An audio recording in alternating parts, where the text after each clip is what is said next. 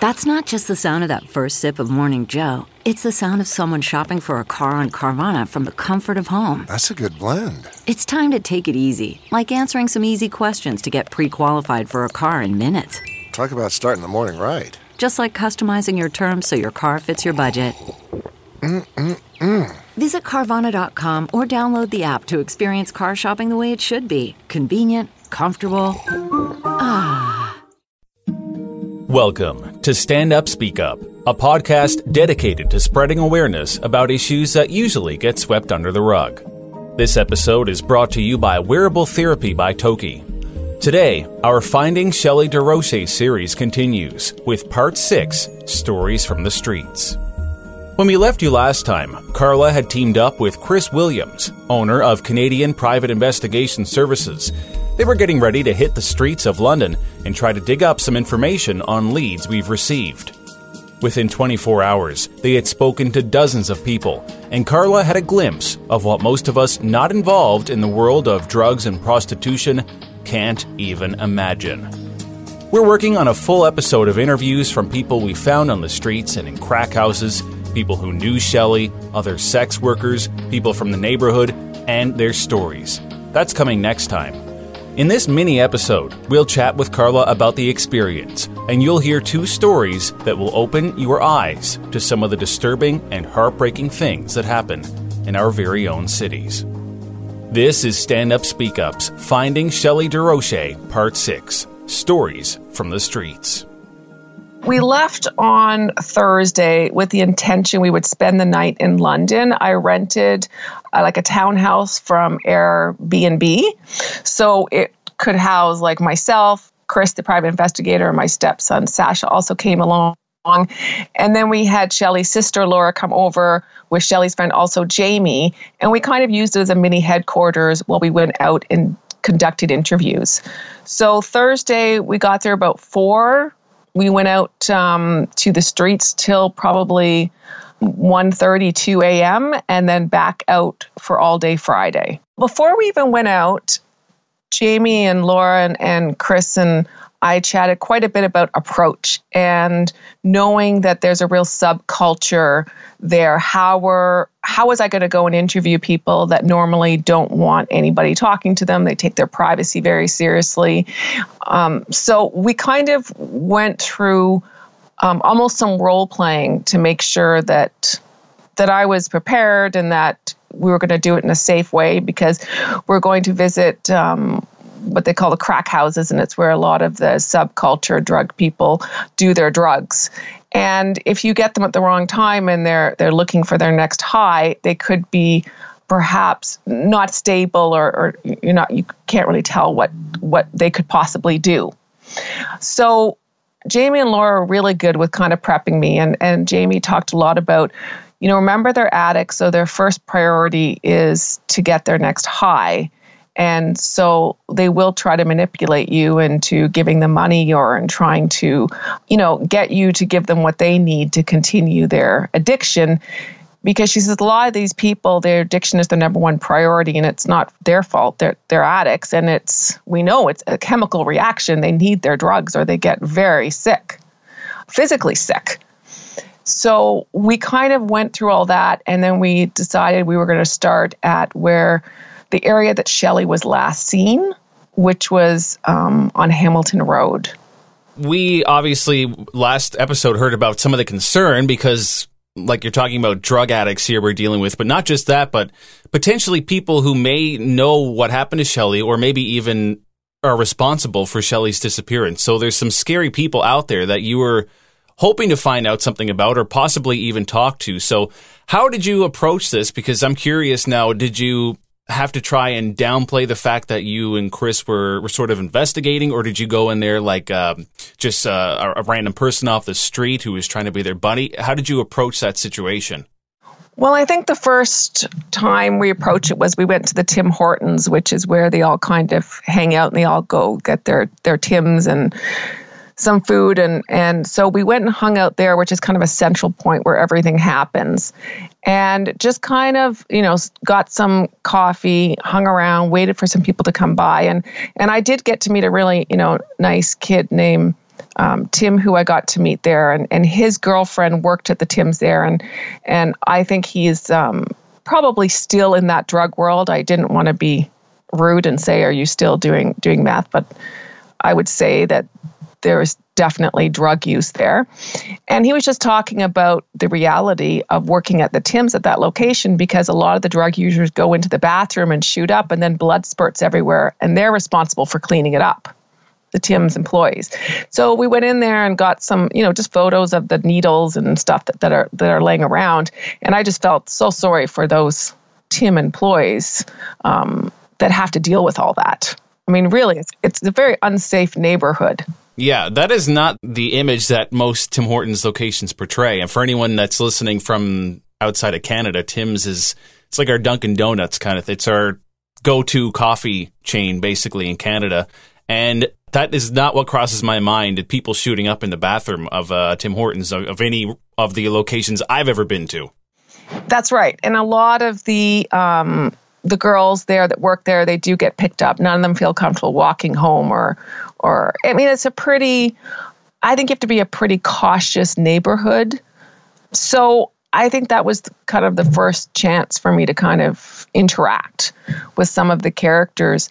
From that, we decided to, you know, walk the streets a bit that Shelley walked and talk to some of the working girls.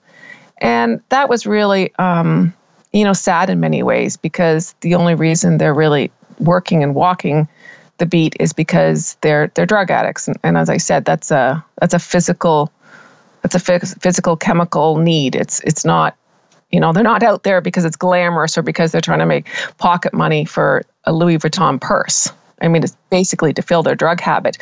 And they had known Shelley, and a lot of them were scared um, what that meant. You know, was it a bad John? Um, you know, how could she just disappear and nobody know anything, as well as the other girls? But they were also very focused on getting their next John so they could make some cash that evening, get their drug. You know, so they're very, it, it was kind of hard to catch their attention. So they would talk for a few minutes, but we we a few times had um, the girl say, "Can you please like step away because you're not helping me get my next customer?" And I was shocked how open it seemed there. How many Johns just drove up and girls hopped in. I mean, the thing that shocked me most about this area is it was it's very slum. It, it's very inner city, boarded up houses. Almost, you know, every other house is some sort of crack house. It's it's really I haven't seen a neighborhood like this anywhere before in my travels in in Canada. I have seen it, of course, in the States, but not Toronto, not Hamilton. Maybe they have it in Vancouver. I haven't I haven't been out there, but it really was shocking. Well, it's an interesting point you make about that because we've even had comments on this podcast series from people that live in London and said, "Wow, thank you for highlighting this whole situation. I didn't even realize it in my own city it was happening." And I just so happened to have lived in London for a year and you know, I heard about places like that's an area you don't want to go in otherwise if you're if you're avoiding those places or you just don't end up there, you really don't realize what might be going on in your very own city. I never saw really anything like that in my time living in London because you just never never went there. But now you're uncovering a, a lot of surprises for people that didn't uh, didn't know it existed. I mean, it's very shocking. I mean, it's and the the the working girls are quite open. The drug deals seem to happen right out in the open. It's it's quite in your face, I would say. Not hard to to find a needle laying around. So, what were some of the, the people that you talked to? Some of the stories that that you actually got? Did you uh, you know what did you learn? Anything eye opening there? Yes, uh, yes. Um, I think we got closer to trying to uncover the truth. Um, we did meet one one lady who has lived in that neighborhood her whole life and was very closely associated with the the Hells Angels, and so she's quite well connected. She had a tattoo on her chest that said "fuck the police" um, because she's had so many run-ins with the police. So that caught me right off, right as soon as I walked in. And she has been around these streets forever. Grew up in the streets at one time she told me that she even ran a brothel not too far up the streets and so she was really quite up to speed on shelley's um, disappearance and all the rumors. And she talked quite openly about what she had heard. And based on that, it took us to another crack house to go and interview them. It's interesting that I'm hearing about with the span of a day or so all the people that you talked to and how busy the the road was where Shelley and the other women would hang out. So for her to have disappeared and no one to have seen anything or know what's going on, it seems to be uh, a little odd. That's right, Joel. I mean, everybody knows everybody's business. What they basically do is they sit outside all these different locations and observe. And she, this one lady, she's always at the Tim's and she's always she always knows what's going on in the neighborhood. And it, it's almost like this it's almost like a town unto itself. You know, it's like this neighborhood and they're all in each other's business.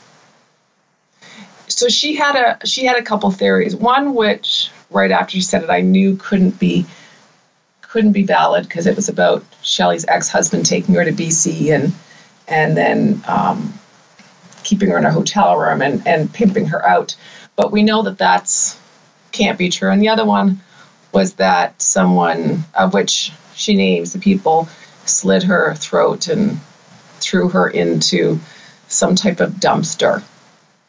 You know, and it was over a bad drug deal, whatever, you know, and, and for us to go to another um, one of the houses and talk to people and try to get more information. And so that's kind of where we went next. And maybe I was a little bit more nervous, but once I kind of get there and get talking and get the conversations going, I kind of forget where I am. And I'm just, because each and every person I meet is extremely interesting. I mean, all of them have a story to tell. That's almost unbelievable. And unbelievable they are. Right now, we want to share two of those stories with you. The first is the tattooed woman who Carla mentioned a few minutes ago. It's an interesting tattoo. That was the first thing that yeah. that we noticed. And her tattoo says, "Fuck the police." Why the police here in London or police in general? Police here in London. Tell me about that. Well, they're lazy. They don't want to do paperwork. They won't get off their ass and do their job. And uh, what good are they? You know. Do do people feel protected in the community with them? No. How do you feel protected when you go behind Crouch Library and a cop's getting a blowjob from one of the girls on the street and saying, "Oh, give me a blowjob and I won't put you in jail." Do you think that happens frequently? Oh yeah, I walk down there at night. You do. So you go down there at night and do you say anything ever to the cops? No, I video some of it. Do you have some of that video? No, I don't. They took it. the police took it, so they saw you videotaping. And wh- what streets would they do that? On Hamilton Road. I mean, there was an investigation that they brought in another police, um, another police group to investigate the London police for those kind of allegations, but nothing came of it. Well, my son was murdered here. Uh, November 2015. And Sorry, they, what's your son's name? James Arthur Drennan the fifth Saunders. And the police did not do nothing. They said it was a suicide. I have five causes of death. I don't have a full autopsy report, and I had to pay for a second autopsy for them to find out that he was overdosed with 100 milligrams of methadone. Who do you think did that? The girl that was staying with him. I can't say she the did name. Accidental? No, she had two guys come in. She propped the door open and had two guys go in and rob my son. And to just get money. Yeah, money, jewelry. Was he trying to get clean? No, my son didn't do drugs. They just started an investigation into the murder of my son okay. five months ago. So he got nailed what happened to the year and whatever uh, did he ever go missing or was he found dead? I called them. He was found dead by his landlady. Okay. They wouldn't let me in. They cremated my son. They refused to let me see him. And then they turn around and let the landlord go in and take what she wanted, clean the apartment. Couldn't get an autopsy because they cremated Well, no, they did the autopsy, but I made them do a second one because I knew my son don't do drugs. Did you pay for the second one? They tried to make me pay, and then the government said I didn't have showed to. Up. What But I only got cost one paper. When he got One paper. What does it say? Damn right they showed up. Not too much him. of anything, just that he had she uh, was being sexually assaulted and methadone, 100 milligrams of methadone in his system, and uh, a little bit of alcohol. He drank a beer and $10 worth of crack cocaine. Was his when I saw it girlfriend a crack addict? No, she Yeah, was I out in BC. No. Whatever. I mean, the girl he lived with. The, No, no, she was a good little girl. She smoked weed. So who killed him? You think the lady that was his roommate, or No, she. When he moved into his apartment, she went over at 2:30 at night, brought some crack and a bottle of wine, This got in and out of jail. and drank the wine. And then my son, Jimmy, my stepson, Michael, moved him in with me. And then uh, the girl come at 2.30 after work. She's a rub and tug. Or a yes, I- whatever. Yeah. and uh, she spent the night with my son. They all did a little blast of crack, and then Michael left with But, two but your beers. son didn't do drugs, or he did some He drugs? did a little bit of drugs, maybe two, three times a week. 20 Yeah. piece of crack. Yes. And the police knew it. But and of he course. lived around here. Did you live with him? No, No, I lived separate. I lived away over west end of London. He moved just down off of Adelaide So do you feel like now your whole purpose in life is just to, to solve his murder to solve his murder? and hopefully get his jewelry back, his hat, his coat. I just bought him over a thousand dollars worth of clothes the day he moved in. How old was he? 38. And he had said to her he has trouble sleeping. And the next day she brought him the methadone and said, This is a sleeping medication, drink it. He drank it and died. And you think she did that in order to steal all his stuff? Yeah. And She's she a junkie horror herself. Is she being investigated? Well, they she's number one on the list, yes. Is And she still out and about the streets here? oh yeah, she's running now. She's got nowhere to live. Do, do you ever see her? Yeah. What do you do when you see her? Keep going because if I stop, I'm gonna hurt her. Just a quick interjection. I'm Zach Tolstoy, one of the founders of Stand Up Speak Up. Our podcast is just one part of the Stand Up Speak Up brand. We are supported by an online store of the same name where we sell a variety of artisan products. We have an ongoing blog series with over a dozen contributors, and we offer a series of interactive workshops. Throughout the different iterations of Stand Up Speak Up, our core message and purpose have always been the same to create a site that allows our customers and us more opportunities to speak up about and support causes, organizations, and groups that we're passionate about, and that, of course, could use additional support. My mother and I have learned about allyship over the years from what feels like a thousand and one places and people. We want to encourage members of this fantastic stand up, speak up community to come along and learn with us. So, along with our team, we created this workshop featuring videos, articles, and exercises that have really helped the two of us in our own journey towards allyship. Don't worry, it doesn't cost any money, and you don't need to make an account to access the information. We want to make our workshop as accessible as possible because we believe in our message and understand the importance of spreading awareness. The Ally Workshop is split into eight parts, including interactive quizzes and helpful videos. It's intended to introduce you to new skills and courses of action in the world of allyship. The workshop is easy to use and can be done entirely on your cell phone, tablet, or computer at your own pace, with each of the eight sections taking an average of about 15 minutes or so to complete, or a breezy couple hours on a Sunday afternoon.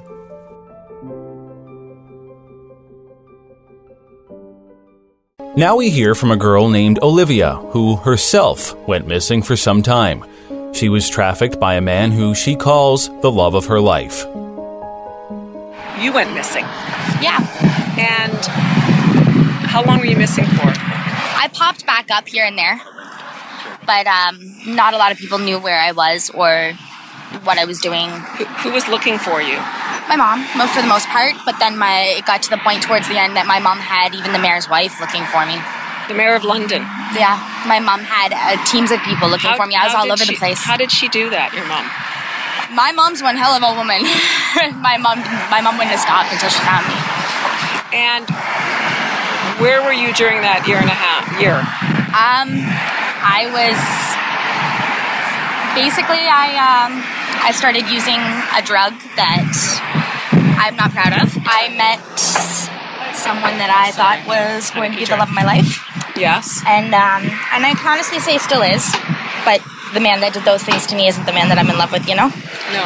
So Um, he, did he kidnap you? Technically, yes. Um, technically, no. It's hard to. I mean, like. I know, because you were in love and you thought Yeah. that it was going to build a future together. Yeah. And he was going to. And I constantly wanted to believe in the person that I saw versus the person that he was. So during that year was a lot of trauma, I can imagine. More than I could explain. Were you able to call anyone, or did he keep all the phone from you and you couldn't? Most of the time, he kept a phone from me. Once I was allowed to have a phone, I mean, I, I reached out. I reached out to everyone because I mean, it was my way of creating a safety, you know, a security net. The more people that I told, the more people that were going to worry about me when they didn't hear from me in a week. But it got to the point where everybody kind of dropped the ball on me, and uh, because I, I didn't stop going back. So at the end of the day, it was my fault, you know. No, but it's not your fault. No, it's not. Well, no, but I mean, it I wouldn't know. have continued if I didn't continue to go Well- back. You know, I, and I'm not saying what he. I'm not justifying anything. I'm not saying what he did was okay, but I do take responsibility for my actions and the fact that I could have stopped it a long time ago. In that year, where did you live? Trap houses, pretty much, all over London. So you didn't ever leave London. No, And did your mom just go visit them all the time? to be honest, I, I couldn't tell you. Um, my mom was uh, towards the end. Um, I mean, it got to the point where my mom did some things that she probably wasn't proud of, like pulling kids off of bikes. That's a good thing. That's like that's a mom. My mom's a pit bull, and my mom wouldn't stop. And I think I have my mom to thank for that, honestly, because not a lot of parents would fight for their kids like that. Well, I guess you're worth fighting for. And where are you living now? Um, kind of all over the place right now. Um, me and my I've I call him my brother, but he's not my brother. Um, I've taken him underneath my wing, and uh, he's going through a lot. And um, his grandmother has treated me like family, and it feels really nice to be treated well by people, especially in this lifestyle, because people in this lifestyle they don't. It's very rare to come by good, genuine people these days, and. Um, I, uh, I have a really good support system right now, so And do you live with your mom? Does is she? no, I'm not. My mom has custody of my daughter. I have a five-year-old daughter. Um, so right now, I stay away as much as I can because I don't really want to. I'm not ready to give her what she deserves, right? So when I'm ready to be the mother that that she needs and that she deserves, then uh, then I will enter myself back into her life. But I don't. I'm not capable of doing that right now. You know, How can you move on then? How do you do that? I just take it day by day. And do you have support? Like, do you have group therapy you can go to, or therapy, or, or do you have counseling? What what what has the city have- given you for set you up for success? I don't need the only at the end of the day the only person that can help me get over this is me and the people that I hold significant in my life. Somebody sitting in front of me that I don't know is not going to help me get through this. They don't know me. And I mean, fuck, I barely know me. it's hard. Uh, I used to know me very, very well, and I've always stayed true to who I am. But I, um, I spent a whole entire year staying true to him that I kind of lost myself a lot. So right now, I'm just kind of trying to get back on my feet and find myself again. And Did he go to jail? yeah, he's he's been in jail since uh, February, I believe. Is he older than you? Yeah, he just turned 27. Can I ask how old you are? 23. Did you were you ever in the foster system, or No. so you grew up? You had your mom, and I moved out when I was 14 though. what made you move out at fourteen? Um, my up until the guy my mom's with now, and I'm so happy she finally ended up with a good man um, who treats her well. Uh, my mom had terrible taste in, in men growing up, and um, I basically told her to choose me or him, and she chose both, so I chose me. It's really amazing. You're so pretty. Thank you. Thank you. Okay, so you had to go through all that shit, and now you feel like do you feel you've come out stronger for it, or do you feel like every day every day's it's a hit or miss some days, you know. Um, I mean, I am. I'm a hell of a lot stronger. I mean, I wouldn't have gone through this. I would go went through it for a reason, you know. I can't. I can't expect that anybody would be put through something like that and make it out. And you know, there isn't a damn good reason for it. I mean, I'm I'm strong. I'm a How- lot stronger than I used to be. And How many um, how many girls did you meet in your same situation? I've kind of been abused my whole entire life uh, by men. Are there more of you out there right now? In the same situation, explain it. Of course. Yeah. And I, I actually found out um, when my mom finally found me and I came forward and I gave my story. I actually found out that uh, there, there were multiple other women he had done this to.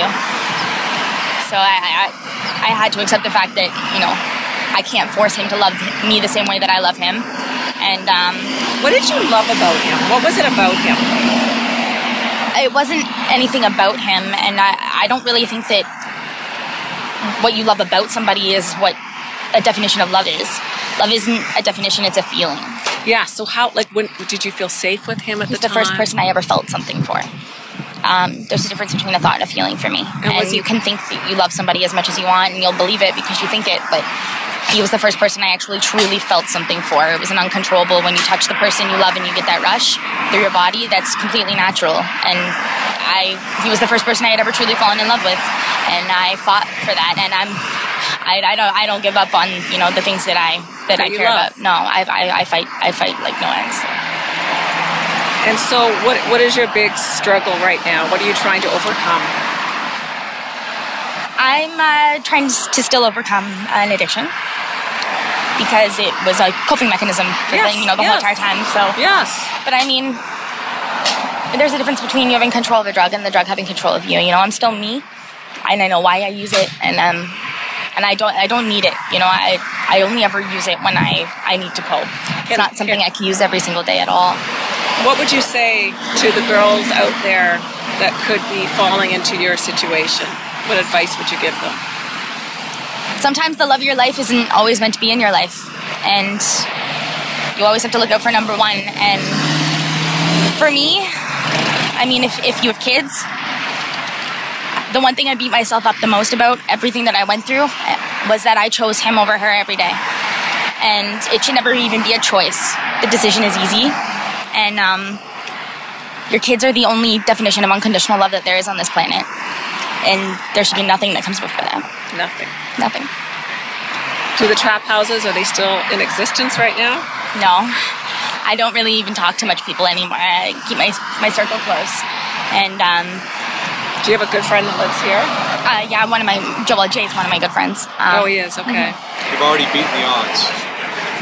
Yeah. Um, I, you have to. Your mind is only as strong as you make it. And I mean, you have to have a, a very, very strong mind in order to understand what a drug is doing to it, and not completely let it take control and, and lose yourself. You know. And I, I feel like there's a very, very big reason that I went through what I went through, and it's. I feel like it's molded into me, molded me into who a huge part of who I was supposed to be. You know. We wish Olivia the best on her journey and leave you today with a sample of her singing talents. Olivia has a whole SoundCloud page. We'll link to it in the show notes for this episode. Before we go, an update on the My Sister's Place GoFundMe page and a way that you can help. If you followed the story of Shelley DeRoche, you know she spent a good deal of time at My Sister's Place, an organization in London that welcomes women going through tough situations. Recently, they were hit with sewer problems, which negatively affected the care they could provide. To help, they started a GoFundMe page with a goal of $33,000 to go towards repairs. They have met that goal, but now have an even greater need with a new goal of $55,000. At the time of recording this show, they were at 48,000. Our sponsor, Wearable Therapy by Toki, made a donation last episode of $150, but wanted to do even more and give you the opportunity to help. For every written iTunes and Podbean review that Stand Up Speak Up receives for the rest of June, Wearable Therapy will donate $5 to the cause, raising our donation even higher. So be sure to find Stand Up Speak Up on iTunes or Podbean, leave a review, and help My Sister's Place continue doing their important work. We'll see you next time with more interviews from the streets as we continue our quest to find out what happened to Shelley DeRoche.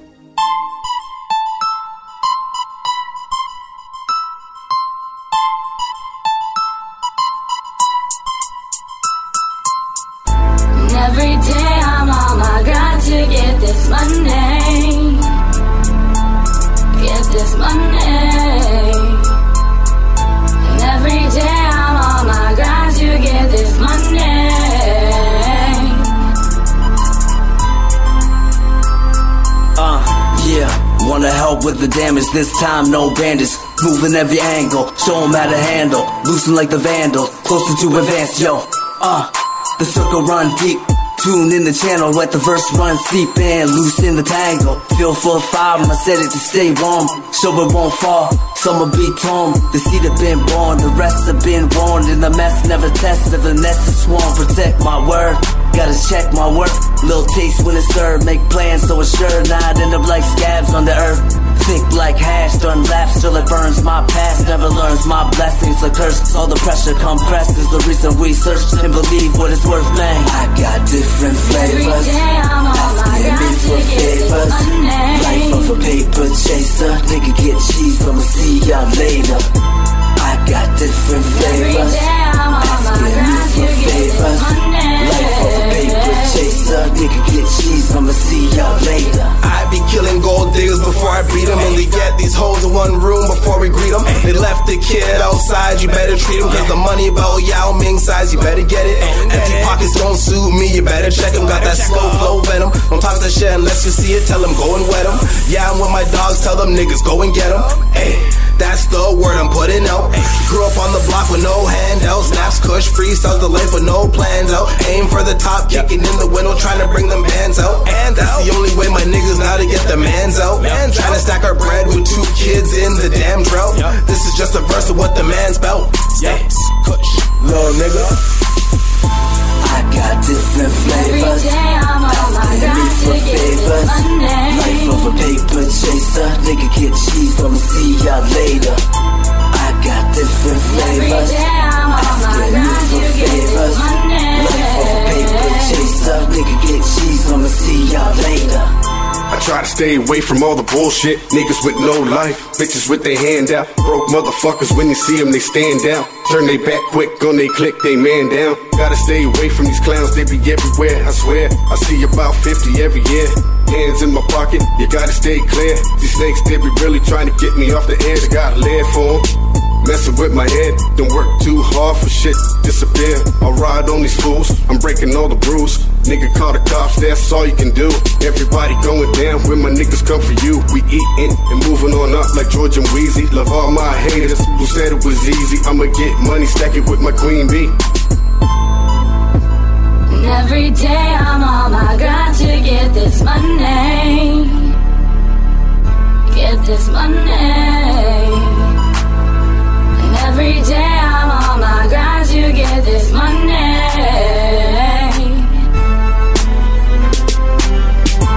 I got different flavors. day I'm on my Asking me for favors.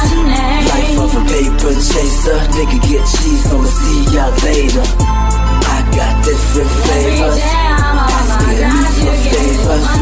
Life of a paper chaser. Nigga get cheese, I'ma see y'all later.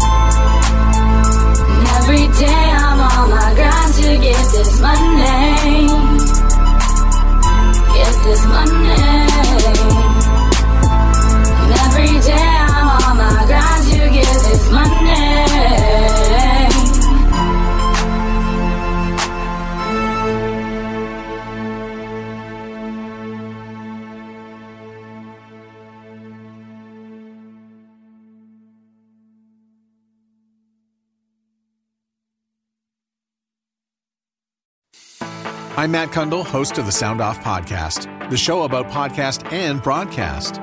Since 2016, we've been speaking with amazing people who have populated your ears for decades. Legendary broadcasters, research wizards, talent experts, podcasters, voice talent. Almost 400 stories, all for free. Subscribe or follow the Sound Off Podcast on Apple Podcasts, Spotify, Amazon Music, or at soundoffpodcast.com.